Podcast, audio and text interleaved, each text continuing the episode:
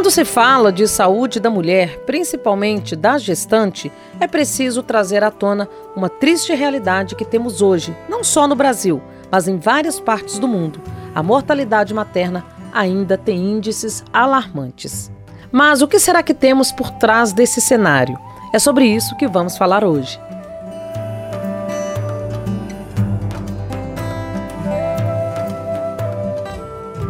Seja bem-vindo, bem-vinda. Eu sou Priscila Mendes e este é o podcast da Laslo, essencial para você que busca mais saúde e bem-estar. Voltando ao nosso tema de hoje, conforme o último relatório das agências das Nações Unidas, a estimativa é a de que a cada dois minutos uma mulher morre durante a gravidez ou durante o parto. Segundo o levantamento, dentre as principais causas estariam hemorragia, pressão alta, conhecida como pré-eclâmpsia ou eclâmpsia, e infecções. Muitas mulheres sequer têm a chance de realizarem o pré-natal, principalmente nas áreas de maior vulnerabilidade econômica e social.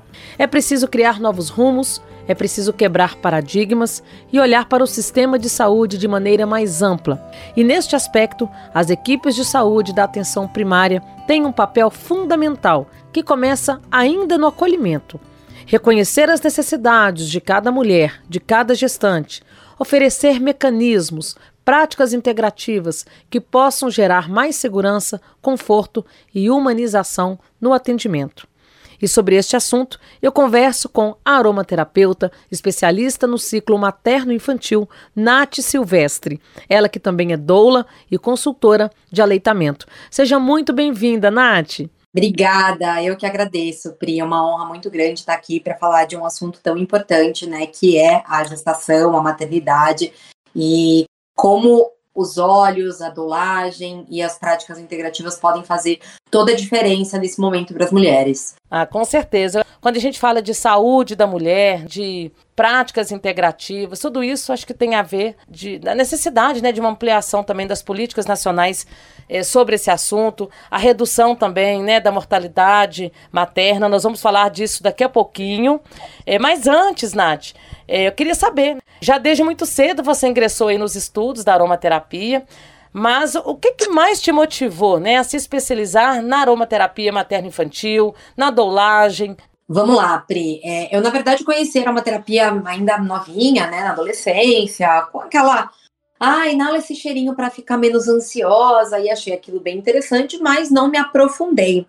Quando eu trabalhava na, numa empresa regulada, uma multinacional, eu conversando com uma colega do marketing, a gente estava falando sobre candidíase e ela falou: Ah, eu tô fazendo um curso de aromaterapia, né? Posso de repente te sugerir alguma coisa. E eu utilizei a melaleuca e foi assim um divisor de águas na minha vida. Eu falei, nossa, gente.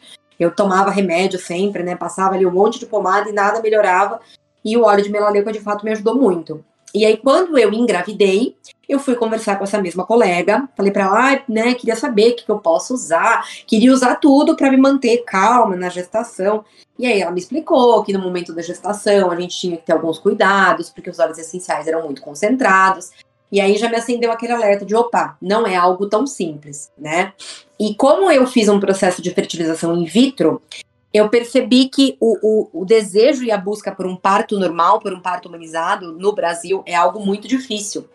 E aí eu tive que começar a buscar informações a respeito disso, procurar um médico de fato humanizado, para que eu não passasse ou por uma cesariana desnecessária ou por um parto violento, né? Conheci uma doula, aquilo foi muito importante para que eu passasse pelo processo da gestação de forma mais segura, mais acolhida. E já na gestação, eles começaram a trabalhar com alguns olhos comigo, né? Então, é, eu, eu, fiquei muito ansiosa durante a gestação, porque era o momento de zika vírus, e aí dava aquele medo, né? Cada ultrassom que ia fazer era aquele desespero sobre o que estava acontecendo, era tudo muito novo.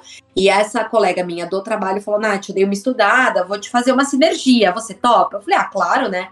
E ela fez uma sinergia que eu nunca vou esquecer. Tinha capim-limão, laranja doce e acho que é lavanda. E ela falou: ah, vai usando ali num rolon, né, para você se sentir menos ansiosa. E aquilo me marcou muito, porque num momento de tanto descontrole racional, porque você não tinha nada que você pudesse fazer, os olhos me ajudavam demais. E aí eu consegui entrar em trabalho de parto, fui, né, pro hospital ali com uma equipe muito bacana, muito é, atualizada, e tive um parto normal incrivelmente transformador.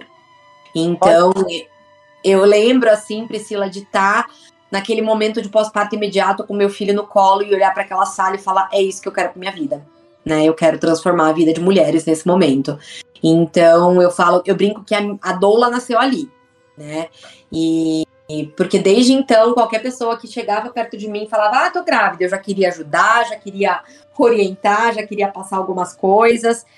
Voltei, né, da licença maternidade normal, mas sem mais aquela paixão pelo trabalho que eu tinha antes.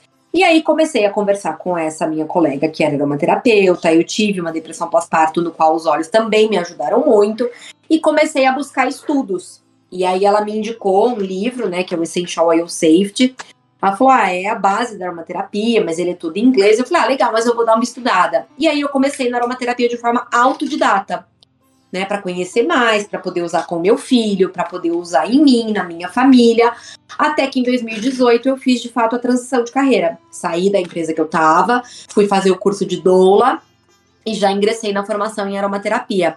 E por ter essa paixão pelo universo do do trabalho de parto e ser doula, né, eu quis me especializar neste universo, porque os aromaterapeutas normalmente conhecem demais de óleo essencial, de química, de contraindicação, de indicação, mas o processo fisiológico da gestação, as questões emocionais que cercam esse momento que é tão particular, acabam não sendo percebidos, né? Então, unir essas duas práticas, eu acho que foi meu grande diferencial e foi o que me ajudou a, de fato, me destacar um pouquinho nesse universo, né? Nossa, que interessante, Nath. Eu passei, né, por algo semelhante, mas não tive, né, a mesma sorte, assim, é que você. Vou falar sorte, assim, né, é, de repente de ter encontrado, né, pessoas que pudessem me ajudar. Por quê? Também peguei uma gestação nessa mesma época aí do Zika vírus e é, compartilho, né, da mesma experiência, da preocupação, é, de fato, né, me deixava muito ansiosa, aquela coisa, né, de tudo muito novo, a gente não sabia, só se falava em repelente. É, mas é, eu falo até é, é, em causa própria, né, de experiência própria, que se essa questão do parto humanizado, desse olhar mais amplo, holístico, né, para a maternidade, fosse tão difundida, não só é, em hospitais públicos, porque a gente já tem isso muito bem consolidado em alguns hospitais, né? Em Belo Horizonte a gente tem referência disso também, mas nas maternidades privadas, que é, existe uma resistência. É, eu fui vítima de violência obstétrica é, e foi uma situação muito ruim, porque quando você tem consciência de que você está sendo violada, está tendo seus direitos violados, isso muda completamente. Né? Você sofre, acho que dobrado. Porque você sabe que aquelas práticas, aqueles protocolos é, não condizem com um acolhimento, né, um parto humanizado, um parto em que se preconiza a saúde da mulher e a saúde do bebê como um todo. Então, é, eu acho que você tomou como caminho né, essa nova jornada, essa transição com essa busca, né, de um propósito maior para poder ajudar outras mulheres, né? E que caminho bonito, né, que você vem trilhando. Obrigada. Eu sempre falo, Pri, que assim, é, hoje em dia eu até, né, dentro, às vezes quando eu falo com as minhas alunas, com as minhas clientes, eu falo que ah, as pessoas têm que escolher um nicho na aromaterapia, mas na verdade eu fui escolhida pelo meu, né? Eu não escolhi um nicho.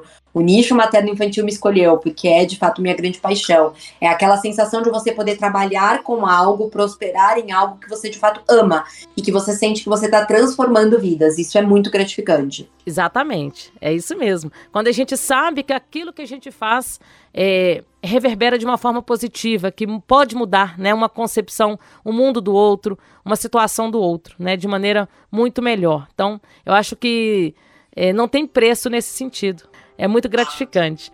Agora, esse trabalho, né, da dolagem, questão do próprio aleitamento, né, que você também está inserida, e as próprias práticas integrativas, eu acho que elas vão ao encontro do que preconiza, na verdade, a Organização Mundial de Saúde, né, que é a redução de mortes maternas, é uma melhora na saúde da mulher. Exato. No último dia 28, por exemplo, nós tivemos aí o Dia Internacional de Luta pela Saúde da Mulher e também o Dia Nacional de Redução da Mortalidade Materna. E aí, Nath, eu acho que a gente tem diversos problemas nesse contexto, né? É, e segundo a própria OMS, né, um dos problemas que mais afetam hoje a saúde das mulheres são o câncer de mama, a endometriose, infecção urinária, o câncer né, do colo de útero, fibromialgia, depressão, obesidade e várias outras. Né? Então, eu acho que isso tudo pode muito bem ser é, reduzido, né, digamos assim, atenuado, quando a gente tem uma atenção primária de qualidade, é, ampla, que abra um espaço para um atendimento humanizado, né? assim como vem acontecendo aí é, no caso de algumas maternidades públicas que tem ajudado também nessa redução da mortalidade materna. Eu acho até curioso isso que você trouxe, Priscila, porque também eu vejo muito, até nos meus atendimentos, é, essa questão da busca por um, uma solução até um pouco milagrosa, né? Então, o apoio no holístico para qualquer tratamento da saúde da mulher, ele é muito importante para que a mulher entenda, inclusive, de que os cuidados com a aromaterapia, ter uma doula no trabalho de parto, ter uma consultora de aleitamento, com certeza vão ajudá-la. Mas existe uma parte de autorresponsabilidade que é muito importante. Então, por exemplo, no meu trabalho como doula, eu sempre converso muito nos encontros perinatais, né, sobre a importância da mulher estar muito bem informada, porque ali no momento do trabalho de parto, é, é ela quem tem que saber, por exemplo, que tudo bem, vai doer, né? Mas ela escolheu passar por aquele processo, que ter uma pessoa ali apoiando emocionalmente, fisiologicamente nesse processo é importante, mas que ela tem que se entregar, ela tem que sentir. Então, a autorresponsabilidade é algo que eu percebo que precisa ser mais escancarado do que terceirizar esse pedido de socorro para as práticas integrativas, né? Então, ai, qual óleo eu posso utilizar para uma paciente com câncer de mama? Tá, tudo bem, vamos entrar com aromaterapia no suporte a essa mulher. Mas o que mais que essa mulher precisa fazer? Quais os hábitos de vida que ela precisa mudar? Porque a gente vive hoje uma vida muito corrida, uma vida muito atribulada, uma vida cheia de preocupações. E eu tenho certeza absoluta de que a mulher ela carrega sobrecargas imensas, né, por estar muito inserida no mercado de trabalho, mas ainda ter toda a carga da casa, dos filhos, da rotina, né, da mulher. Então, é, é todo um conjunto que precisa ser olhado de forma integrada para que a mulher busque a saúde plena, né? E não simplesmente pensar no trabalho da doula, pensar no trabalho da consultora de aleitamento, da aromaterapeuta, mas sim como esses profissionais e como a busca por informações podem auxiliá-la a fazer escolhas mais saudáveis para mudar a vida dela. É verdade. Agora, é, eu vejo, às vezes, uma resistência né, de alguns hospitais. E eu acho que falta muito preparo também, sabe, Nath? De muitos profissionais da área da saúde.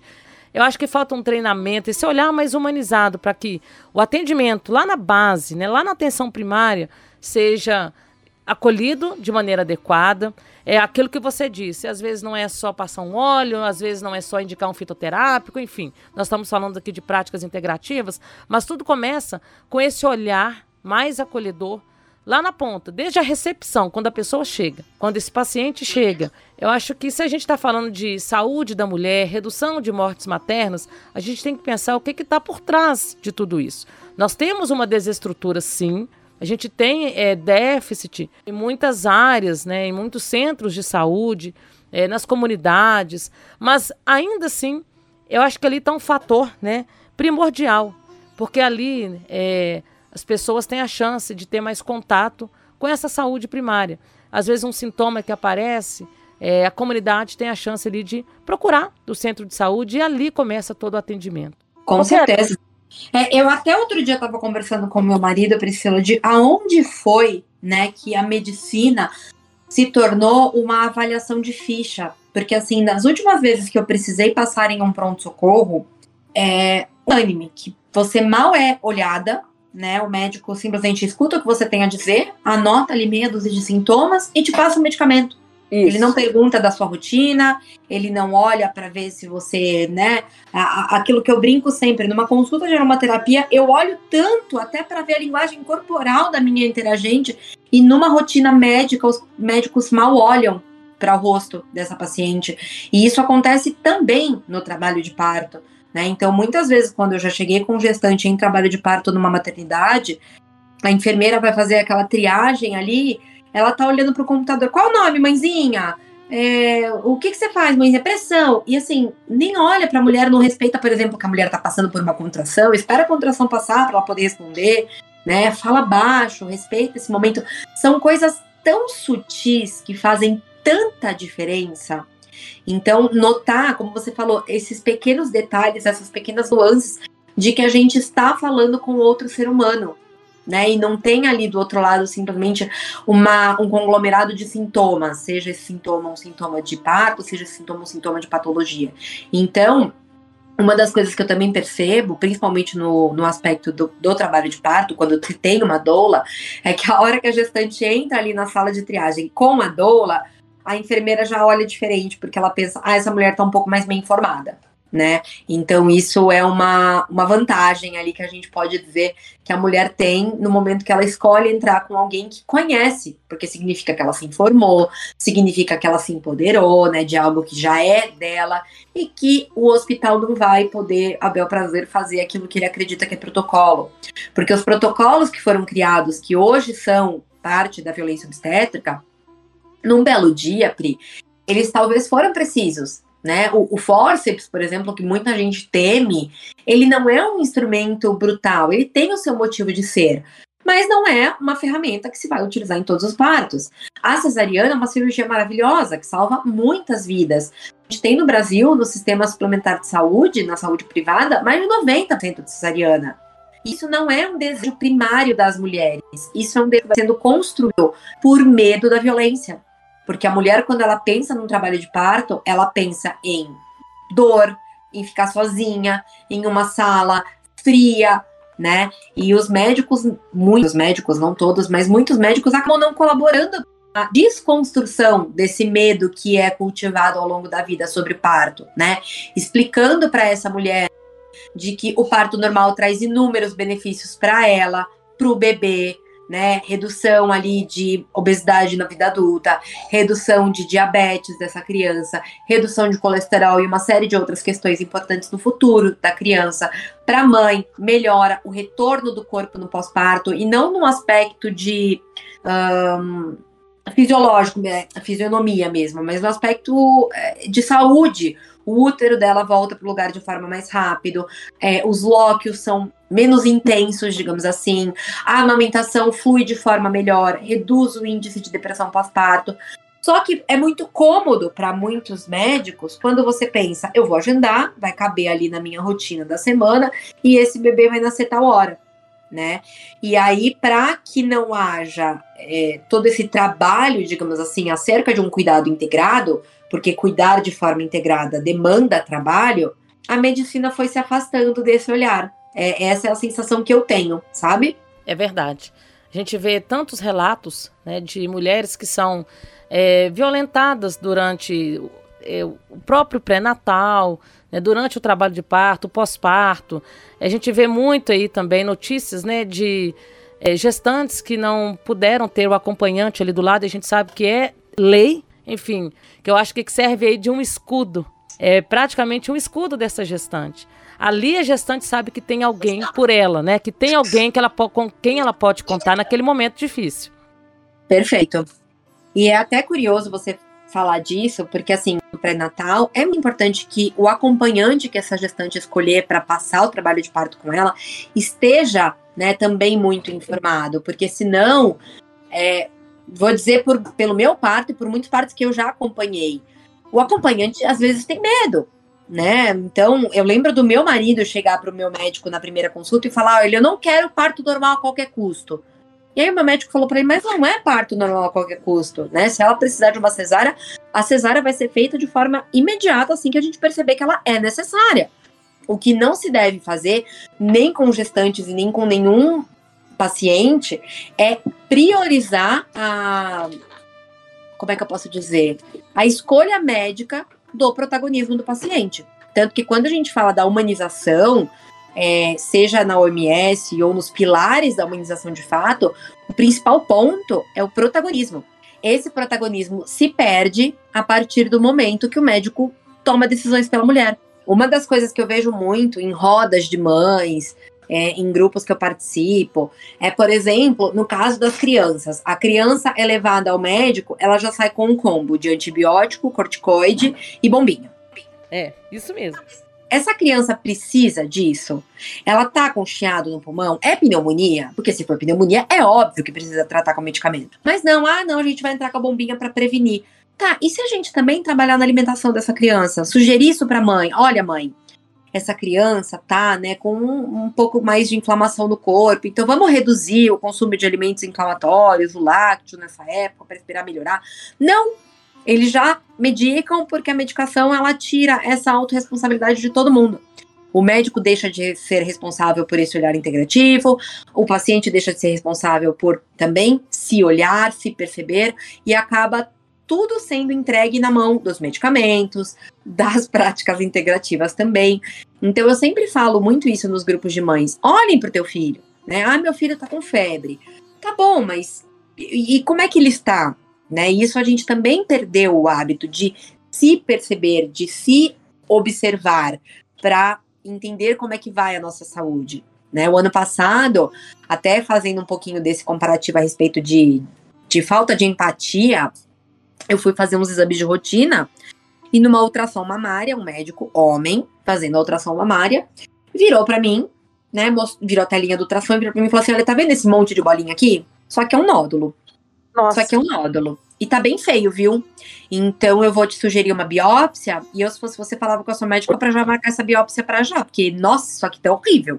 Que isso, que falta de empatia, sem noção total, não? Eu saí de lá, Priscila, chorando. Eu tive que ligar pro meu marido me buscar no laboratório, porque eu falei, pronto, tô com câncer de mama. Foi a sensação que eu tive do que ele falou né? E aí eu voltei para minha médica, que é uma pessoa com mais esse olhar, né, do todo, e ela conversou comigo, me mostrou o exame, falou: "Olha, Nath, vem cá. Tá vendo essa bolinha aqui?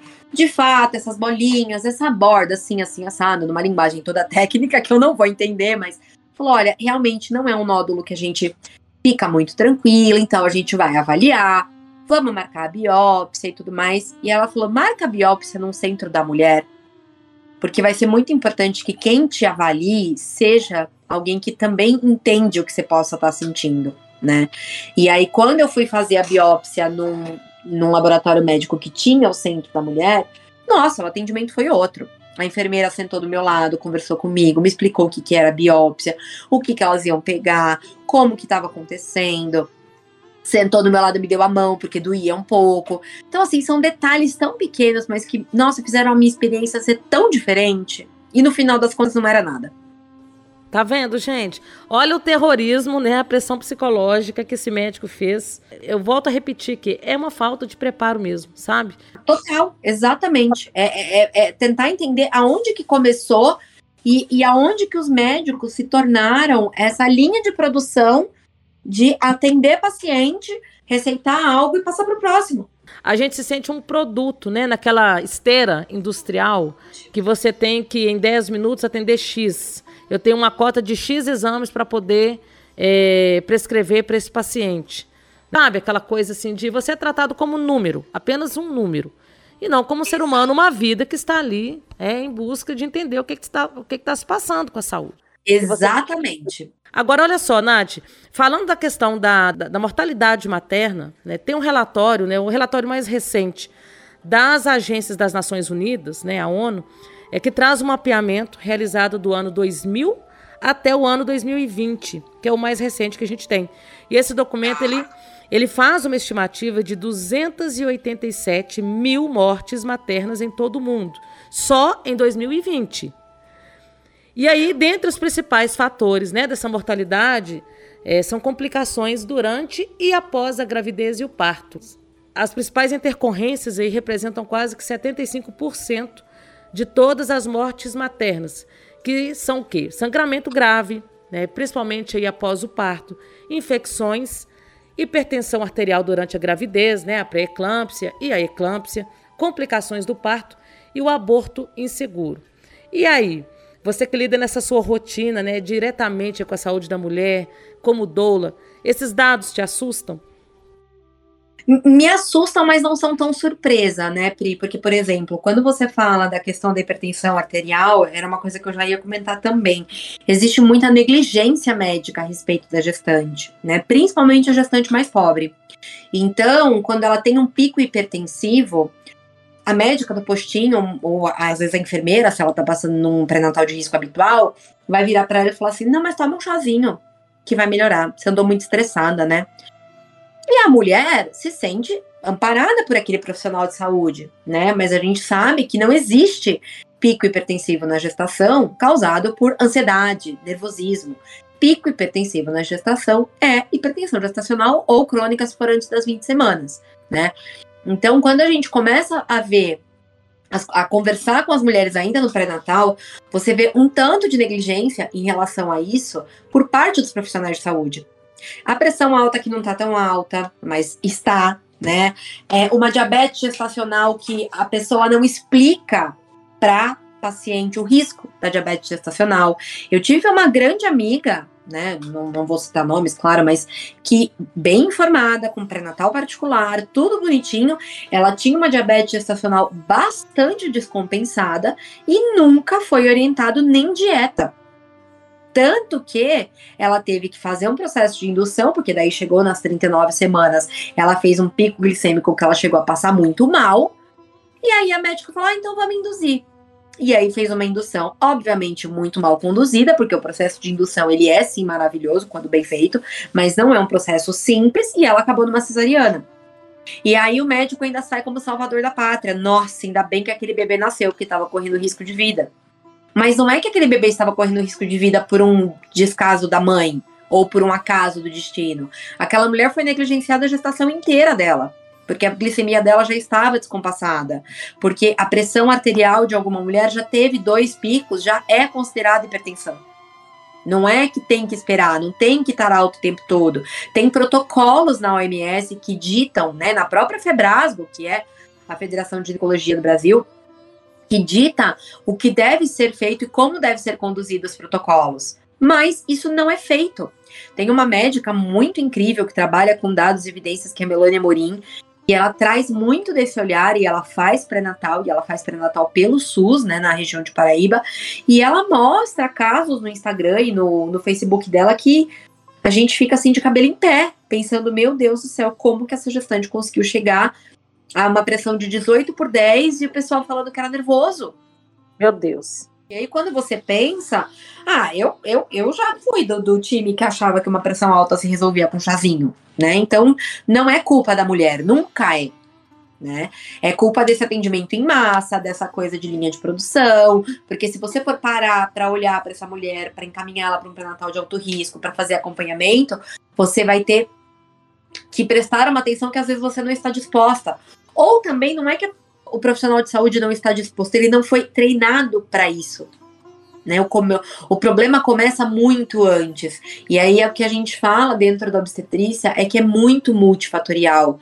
Porque não, não dá para entender, mas dá para considerar o porquê que um médico de convênio não atende parto normal.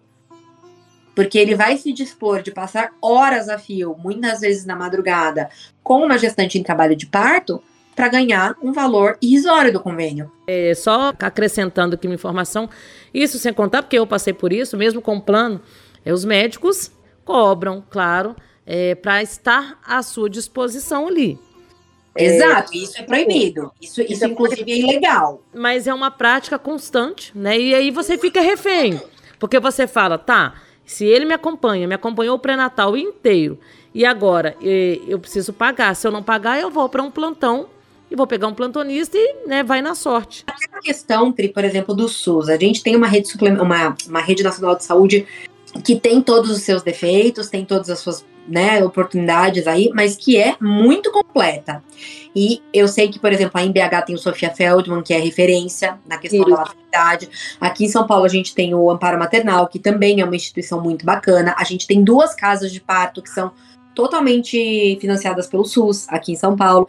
Então você vê que existe luz no fim do túnel, né? Existe uma assistência bacana. Por que, que isso não é replicado para os outros estabelecimentos? Por que, que às vezes a gente chega. É, eu conheço gestantes com plano de saúde bom que largam o plano de saúde e vão parir no SUS para ter um parto mais respeitoso. Porque ou você vai ter que pagar para o médico, como você trouxe, né? E aí há uma revolta da mulher de pensar, poxa vida, mas eu pago um convênio caro todo mês, e aí na hora de ter o meu parto eu vou precisar pagar? E aí elas largam e vão para o SUS na expectativa de ter um atendimento mais humano, de ter um atendimento com esse olhar individual. E quando a gente pensa nessa questão do plantonista, isso, na verdade, deveria ser uma coisa meio padrão. A gente deveria ser capaz de confiar no plantonista, capaz de, de acreditar que aquele médico que está lá de plantão é o melhor para mim, porque ele já está lá de plantão. Mas também não é assim, porque daí você chega na maternidade, o médico passa um olhar, como você falou, né, não conhece seu histórico, não está interessado em conhecer. Quando vai trocar o plantão, muitas vezes a gente tem aquela limpa de plantão, que é o que eles chamam, né, para fazer, ah, não, os bebês precisam nascer porque eu vou trocar de plantão, eu tenho que entregar o plantão limpo. E desconsidera toda a subjetividade daquela mulher que está vivendo o momento mais importante da vida dela. Então, para um médico fazer uma cesariana conversando sobre o que, que ele vai jantar à noite é irrelevante, ele faz aquilo todo dia, várias vezes por dia. Mas aquela mulher que está parindo o filho dela por qualquer via vai viver aquele momento uma vez né? Então, quando a gente fala de uma experiência de parto positiva, isso não está relacionado a um parto normal, isso não está relacionado à música, né, romântica, banheira, isso está relacionado à mulher se sentir respeitada no momento desse nascimento. Com certeza. A gente está falando aqui da questão da gestação, mas pegando né, agora de uma maneira é, mais ampla, a saúde da mulher como um todo, né, que a gente está discutindo aqui também, Nath, a gente tem também as mulheres que às vezes reclamam né, da falta de acolhimento também na fase do climatério, na menopausa, na pós-menopausa, enfim, é uma fase muito difícil também para as mulheres. E eu acho assim que ainda muitas de nós né, é, carecemos de informações capazes de nos empoderar, capazes de buscar meios, alternativas que nos levem a ter mais qualidade de vida, mais saúde, mais bem-estar. A mulher às vezes ela acha que ela chega nessa fase que tudo acabou né? Que é uma fase totalmente de recolhimento, em que ela não se sente mais produtiva, em que ela não consegue ter uma autoestima é, elevada, né? Em que, é, como se diz agora, tudo vai ladeira abaixo. E não é assim, né? Quando a gente tem, quando a gente procura profissionais adequados, eu acho que essa perspectiva muda. E, e é até curioso você falar do climatério, porque eu lembrei também de uma, de uma colega que passou por uma experiência há pouco tempo, de que ela chegou no médico para relatar os incômodos e o médico simplesmente deu a sugestão do, da reposição hormonal. Aí ela falou: tá, mas você não, não, me, não me indica uma nutricionista para eu mexer na minha alimentação? É, de repente, alguns fitoterápicos? Não, não funciona. Vamos direto para reposição hormonal. E assim, o protocolo de reposição hormonal existe, né?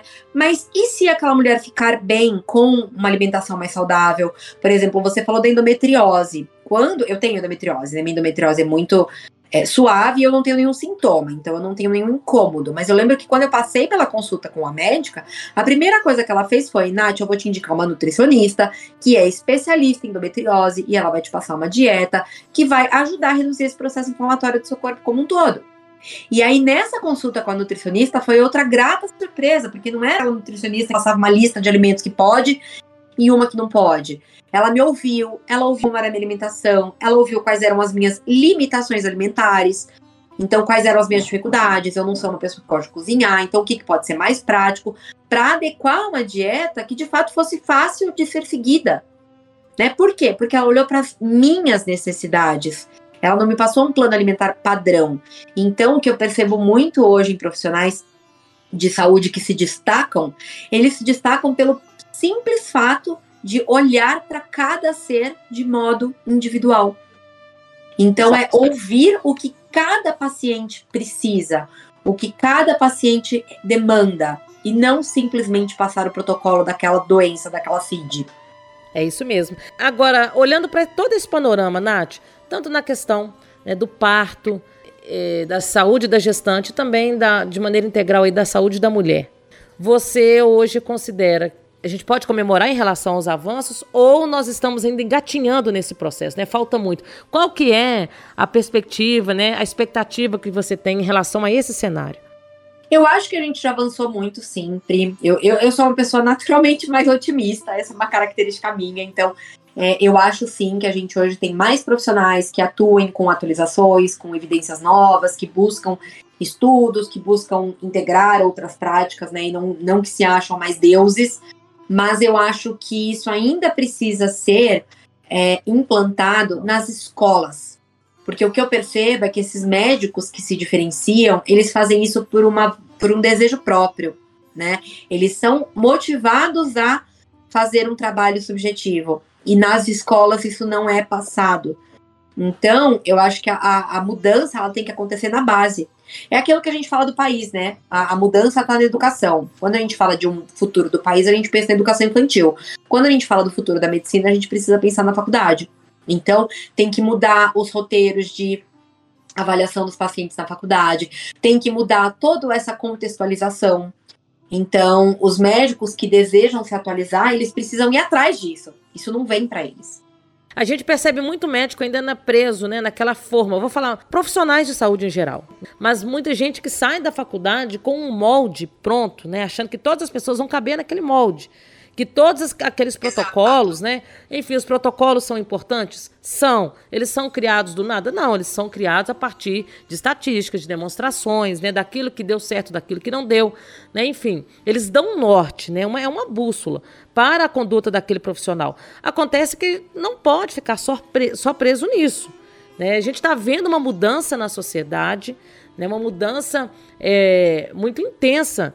Nós mudamos a cultura, a sociedade está em transformação, então, da mesma forma, eu acho que a, medicina, como um todo, caminha nesse sentido. Eu acho que é voltar à origem de, é, daquilo que de fato se propõe a medicina.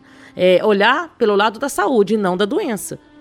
E, e, até quando a gente fala das mulheres, né? O ano passado eu fiz uma, uma apresentação no Claroma, onde eu falei muito disso. O parto, ele começa, é, historicamente, entre mulheres. As mulheres pariam entre mulheres, entre parteiras da, da, da comunidade, apoiadas por mulheres que já tinham parido, e todo mundo naquele movimento, naquele ambiente, e os homens num outro lugar.